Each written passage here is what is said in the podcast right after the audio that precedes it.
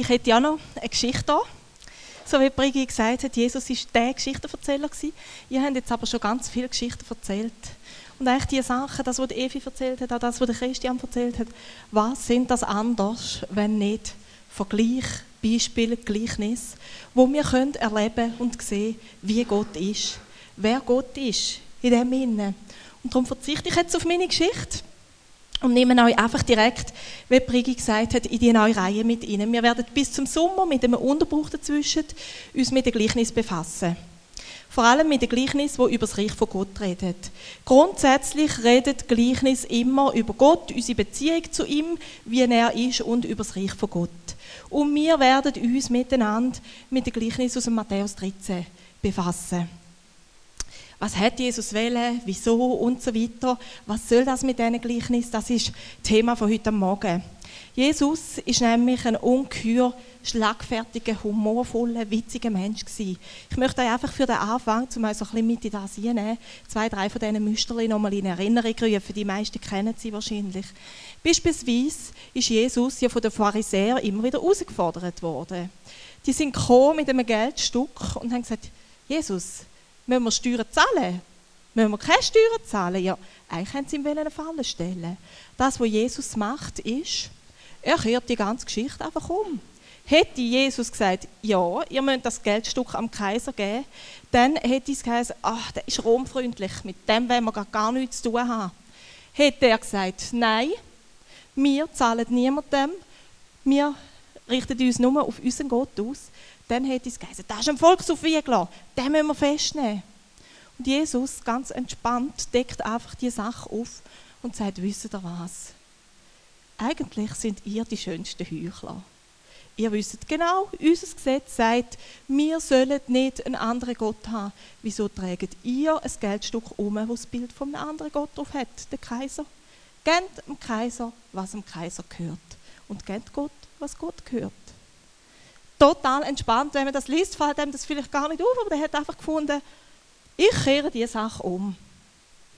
Etwas anderes, was so der Humor von Jesus zeigt, ist, wenn er davon redet, dass unsere Beziehung zu Gott so soll sein, wie die von Spatzen zum Leben.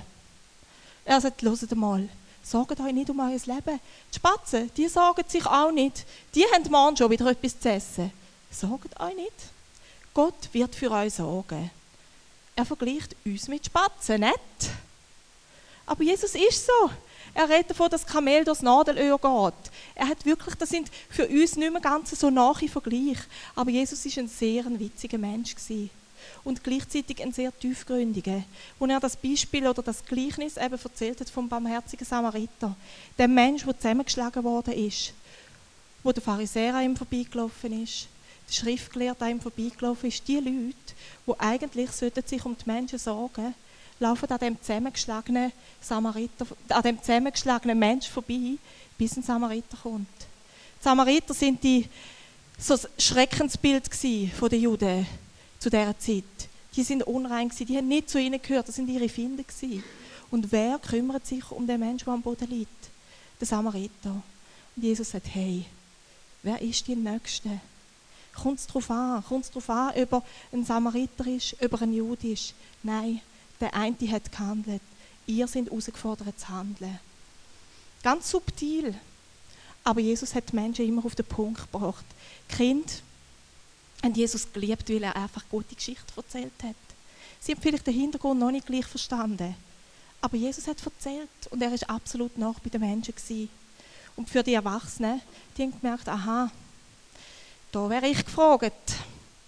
Und müssen sich müssen überlegen, lasse ich mich darauf ein? Oder tue ich es wieder weg? Ich komme nachher auf das zurück. Warum erzählt Jesus die Gleichnis? Warum redet er in dieser Form? Mit dem befassen wir uns heute Morgen, mit dem Text, wo Jesus auch sagt, ich rede extra ein Gleichnis zu euch. Ich möchte euch aber vor dem Text noch zwei, drei grundsätzliche Sachen sagen zu Gleichnis. Gleichnis hat nicht erst das Neue Testament erfunden. Es gibt auch heutzutage noch Gleichnis. Gleichnis heißt eigentlich Beispiel, Vergleich, ein Bild, das gezeichnet wird, um einen eher schwierigen Sachverhalt einfach zu erklären. Es gibt Gleichnisse im Alten Testament. Propheten haben viel Gleichnis gebraucht. Ich weiß nicht, wer von euch beispielsweise das kennt vom Weinberg, wo der Sohn in den Weinberg geschickt wird und zusammengeschlagen und tötet wird am Schluss, wo schon ein Gleichnis ist auf Jesus her. Also Propheten haben ganz viel Gleichnis auch schon gebraucht. Dann ist auch im jüdischen Literatur, sonst kommen ganz viele Gleichnis vor. Rabbis haben ganz viel Gleichnis erzählt, um eben schwierige Sachen mit Alltagssituationen zu erklären. Im Neuen Testament gibt es etwas über 38 Gleichnis, über 38 Bilder. Die einen ganz kurz, die anderen etwas länger, wo Jesus mit dem uns eben versucht, das Wesen von Gott, das Reich von Gott, seine Beziehung, die er zu uns hat, näher zu bringen. Gleichnis, wenn ich jetzt gerade vorher gesagt habe, sind meistens Sachen, die direkt aus dem Alltag kommen. Das sind ganz alltägliche Motive.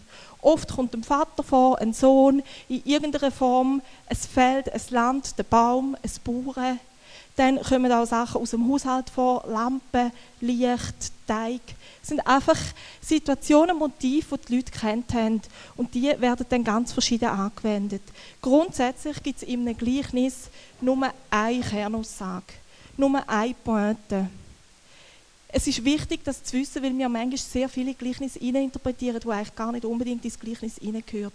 Und dann fangen wir uns an zu drüllen und an zu fragen und wissen nicht mehr so genau, wo wir stehen. Für mich ist eines von diesen typischen Gleichbild Gleichnis diesbezüglich das vom Verwalter, wo weg, also wo der Herr weggeht und sagt, ich übergebe meinen Verwalter ähm, meine Sache zum Verwalten. Ihr wisst, was ich meine. Und er gibt nicht jedem gleich viel. Er gibt verschieden viel.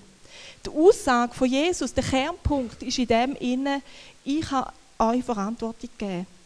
Gott gibt uns Verantwortung als Menschen.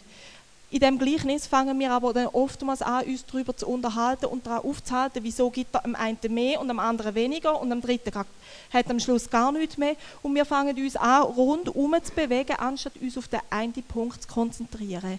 Also ein Gleichnis, so wie es denkt ist, hat eine Kernaussage.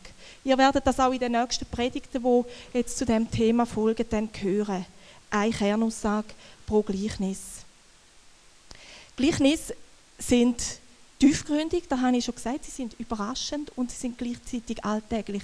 Sie sind manchmal auch sehr skurril. Beispielsweise die Geschichte mit diesen zehn Jungfrauen bei dem Hochzeit. Das ist nicht einfach nur eine andere Kultur gewesen, sondern das wird schon dann nicht einfach so stattgefunden haben. Die werden nicht einfach die einen zehn Licht haben und die anderen nicht und die anderen sind noch ausgeschlossen worden und einfach, das ist eine sehr skurrile Geschichte gewesen, schon für den.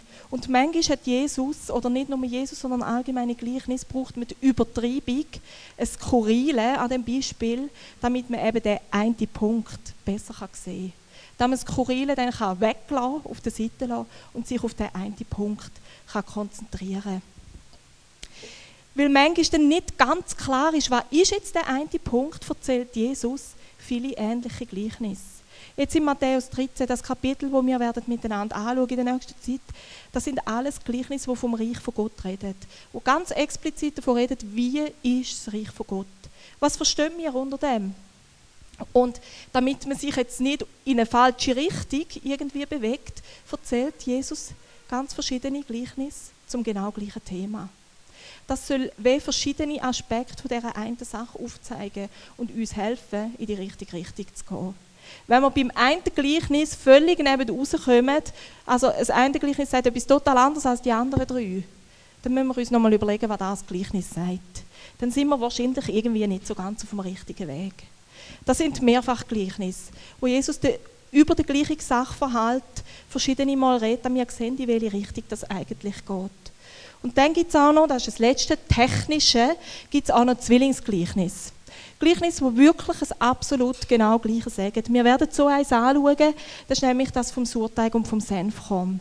Der Kern sagt absolut das Gleiche aus. Ein Reich von Gott kommt kontinuierlich. Es wächst. Ein Reich von Gott wächst. Die Rahmenverzählung rundherum, die Geschichte rundherum ist ein bisschen andere. Und das, was ich hier faszinierend finde, ist, das Einzige, was daran anders ist, ist eigentlich, dass das eine für die Frau ist und das andere ist für den Mann. In dieser Kultur. Es hat vorausgespielt, das vom Senfkorn, von dem Baum, das hat der Mann gut kennt, das Beispiel. Und das Beispiel mit dem Surteig, Das war der Frau ihres Gebiet. Das war der Haushalt.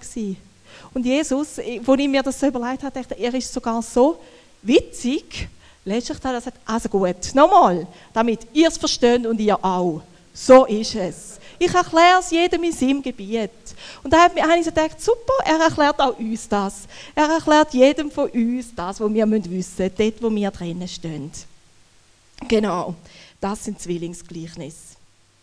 Jetzt äh, befassen wir uns zuerst mit dem Text, wo wir heute Morgen anschauen, wo Jesus selber über Gleichnis redet. Wieso hat er ein Gleichnis geredet? Was ist der Grund für das? Das ist ein Text, wo ich oftmals ein bisschen drüber gestolpert bin.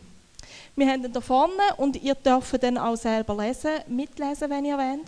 Es ist der Text aus Markus 13, Vers, nein, Matthäus 13, Vers 11 bis 16. Euch war erlaubt, die Geheimnisse vom Himmelreich zu verstehen, aber andere können das nicht.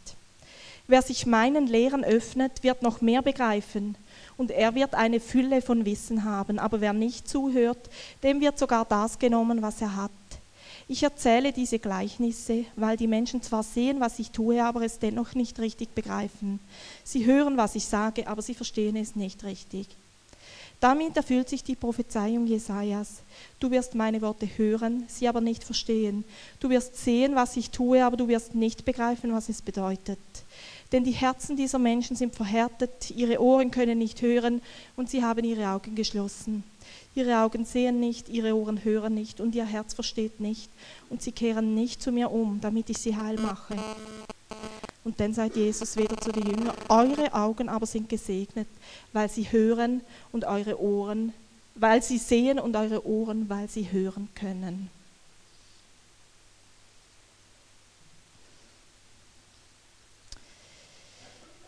Was hat Jesus da als erstes, was hat Jesus für ein Verständnis von sich selber?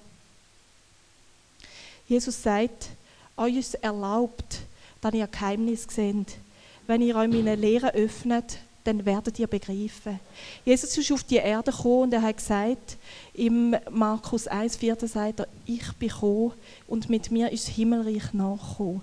Die Zeit ist erfüllt, das Himmelreich ist nachgekommen, heisst es innen. Und Jesus sagt, mit mir ist ein Stück vom Himmel, ein Stück von dem Reich Gottes auf die Erde gekommen. Jesus hat dann angefangen Wunder zu tun. Er hat geheilt. Er hat Menschen innerlich und äußerlich geheilt. Er hat wie vermehrt und so weiter. Und seine Taten und seine Worte zusammen haben für die Menschen rundherum, für die, die es sehen wollten, ein Stimmungsbild ergeben, nämlich das, dass der Himmel auf die Erde kommt. Sie haben gesehen, ja, da passieren Sachen, wo der Himmel die Erde berührt wo nicht einfach nur das Böse da ist, sondern wo Jesus kommt und anfängt, das Böse zurückzudrängen. Im, ich muss hier schnell den Text suchen. Der Paulus sagt, vielleicht finde ich jetzt gerade ein Zitat nicht. Ja, es nicht da vorne, macht nichts. Der Paulus sagt im Epheser, Jesus ist gekommen, um Werk vom Teufel zerstören. Und das ist das, was die Menschen gesehen haben, wenn sie gesehen haben, was Jesus tut und wenn sie gehört haben, was er sagt. Jesus ist gekommen, um Werk vom Teufel zerstören und um den Himmel immer mehr auf die Erde bringen. Gleichzeitig haben aber die Menschen dazu mal und wir ja auch heute erlebt, das Böse ist trotzdem noch da. Jesus kommt und er tut Wunder. Sein Reich kommt. Das Gute kommt, aber das Böse ist immer noch da. Mit dem Bösen müssen wir trotzdem noch umgehen. Mit dem Bösen leben wir trotzdem noch. Und das ist das, was Jesus nachher in diesem Reich Gottes Gleichnis aufgenommen hat. Wo er immer wieder gesagt hat, ich bin da, mein Reich ist mit mir gekommen. Ich habe mich euch gegeben. Mein Reich kommt. Aber das Böse ist trotzdem noch da. Ihr sollt euch nicht um das sorgen und es ist nicht eure Aufgabe, das Böse auszurotten. Das Böse ganz loszuwerden. Eure Aufgabe ist, auf mich zu schauen, euch auf mich zu fokussieren. Das ist das, was Jesus grundsätzlich in diesen Gleichnissen sagt und was er auch bei dieser Bibelstelle da sagt. An einem anderen Ort heißt es, euch ist das Geheimnis gegeben. Ich bin das Geheimnis. Ich selber bin gekommen. Es geht nicht darum, dass ich mich von euch verstecke. Ich weiß nicht, wie es euch geht. Wir Westler, glaube ich, einmal ich persönlich sowieso, habe manchmal ein bisschen Mühe mit dieser Geschichte, mit dem Geheimnis. Mit dem Verborgenen. Wieso muss, ich, wieso muss es ein Geheimnis sein? Wieso die einen ja und die anderen sehen es nicht? Und sowieso und überhaupt, wer soll denn bei Gott sein und wer nicht? Wieso macht das so kompliziert? Was bedeutet das? Ich glaube, wir müssen verstehen, dass wir in dem Sinne ganz anders denken, als das jüdische Denken war. Das alttestamentliche Denken von Gott ist, dass er ein verborgener und ein geheimnisvoller Gott ist. Und das nicht negativ, ganz und gar nicht, sondern das positiv. Er hat seinem Volk gesagt, ich bin da. Ich gehe mit euch. Ich gehe mit euch durch alles durch, ich verlasse euch nicht. Ich bin da auch wenn ihr mich nicht versteht. Und ich glaube, dass das Bild von dem geheimnisvollen und verborgenen Gott auch etwas war, wo den Juden enorm geholfen hat, mit all diesen mühsamen, schwierigen, tragischen Situationen auch umzugehen, wo sie immer wieder drin gestanden sind.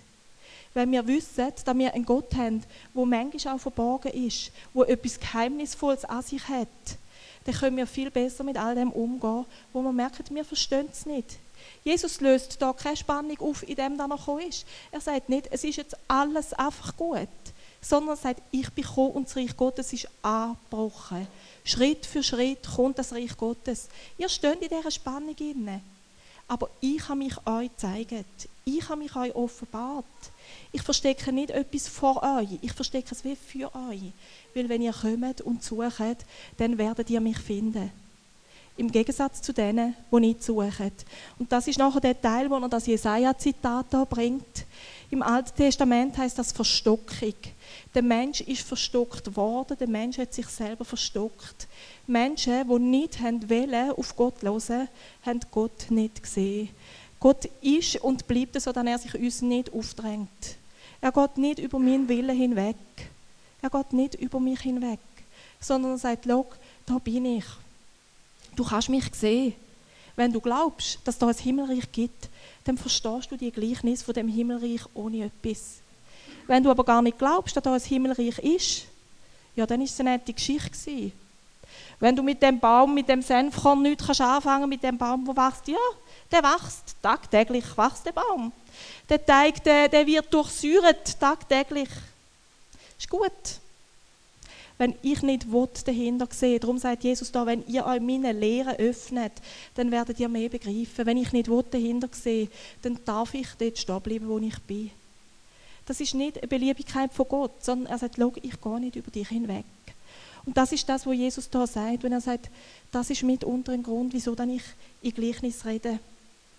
Ihr seid gesegnet, ihr könnt es sehen. Das ist seine Hauptaussage. Ein Grund, wieso er das so gemacht hat, ist ein ganz logischer in dem Sinn. Jesus hat nicht zu früh dürfen entdeckt werden. Wenn Jesus die ganze Zeit einfach nur quasi sehr offensichtlich, sehr ähm, Klartext geredet hat bezüglich Gott, ähm, seinem Sterben, seinem Auferstehen, wäre er viel, viel früher gefangen genommen worden.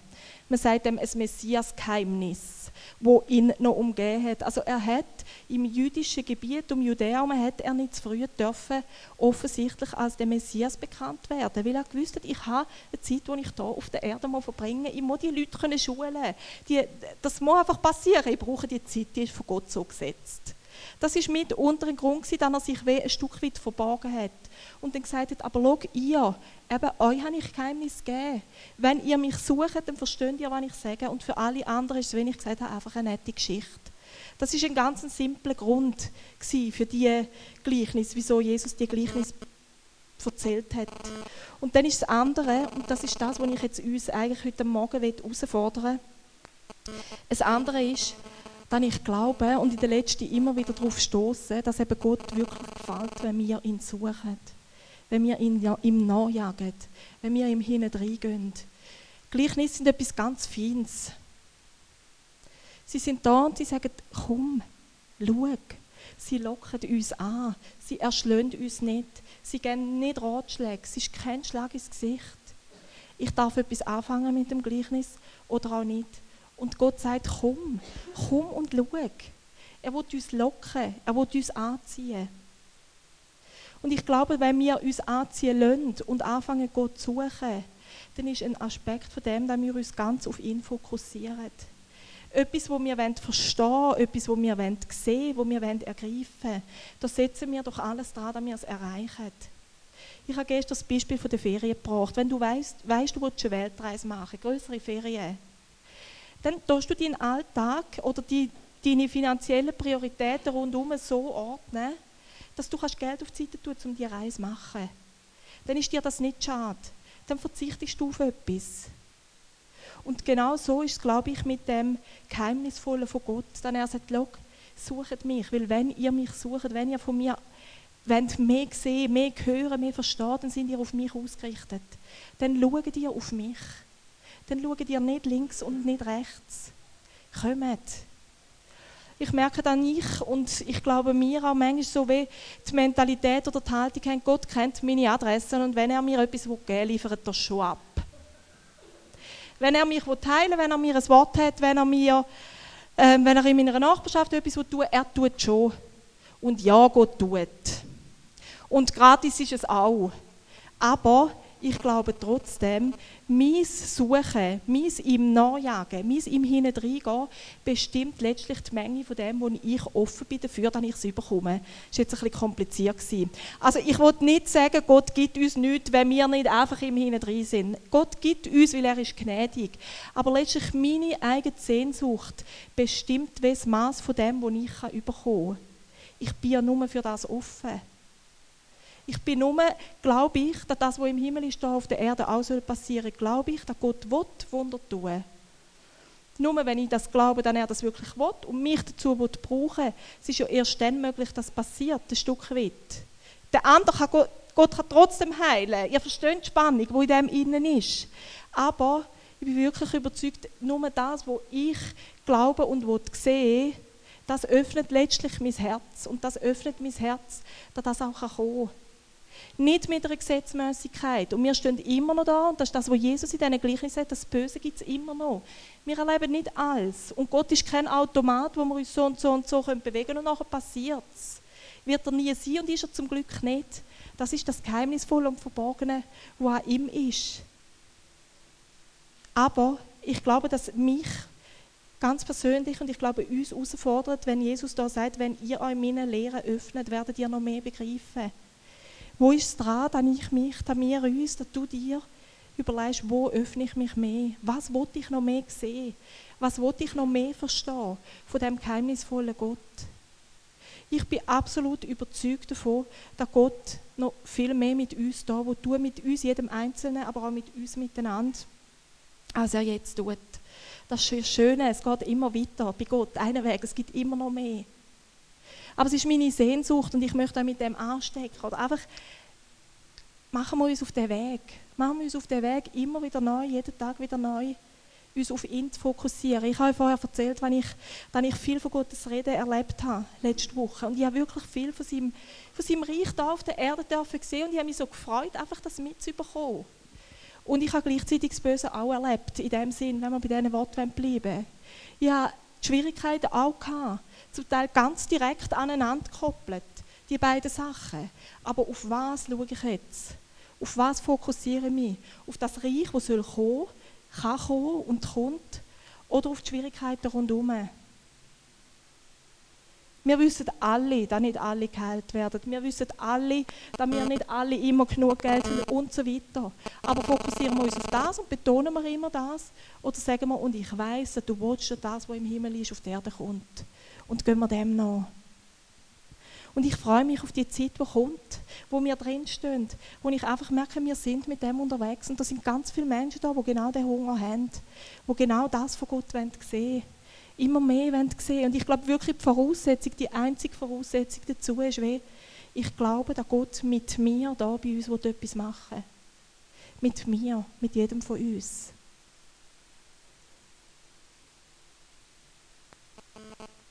Die einen brauchen vielleicht ein Lütersreden, eine klare Aussage. Die einen wissen jetzt, ja, das ist das Geheimnis, das ich erfassen will. Vielleicht ist es etwas, wo du sagst, das verstehe ich nicht, wer du bist. Vielleicht ist es etwas, wo du sagst, da wollte ich jetzt endlich, wie der Christian vorher gesagt hat, drei Fronten, ich will, dass sich da etwas bewegt. Gott, zeig mir das. Red mit mir. Gott freut sich, wenn wir ihm in dem Sinn so hineinjagen. Und wenn wir ihn nicht locker lassen. Ich habe da vorne noch zwei Bibelstellen. Auf der nächsten Folie. Ich lese sie uns aus den Fängen vor, wenn ich sie hier in meinen Notizen finde. Die eine ist, rufe mich an, dann will ich dir antworten und dir Großes und Unfassbares mitteilen, das du nicht kennst. Du Jeremia 3, 33. Rufe mich an, dann will ich dir antworten und dir Großes und Unfassbares mitteilen, das du nicht kennst. Gott will. Gott will dir das Große und Unfassbare mitteilen. Und die andere ist aus dem Hosea 6,3. So lasst uns ihn erkennen.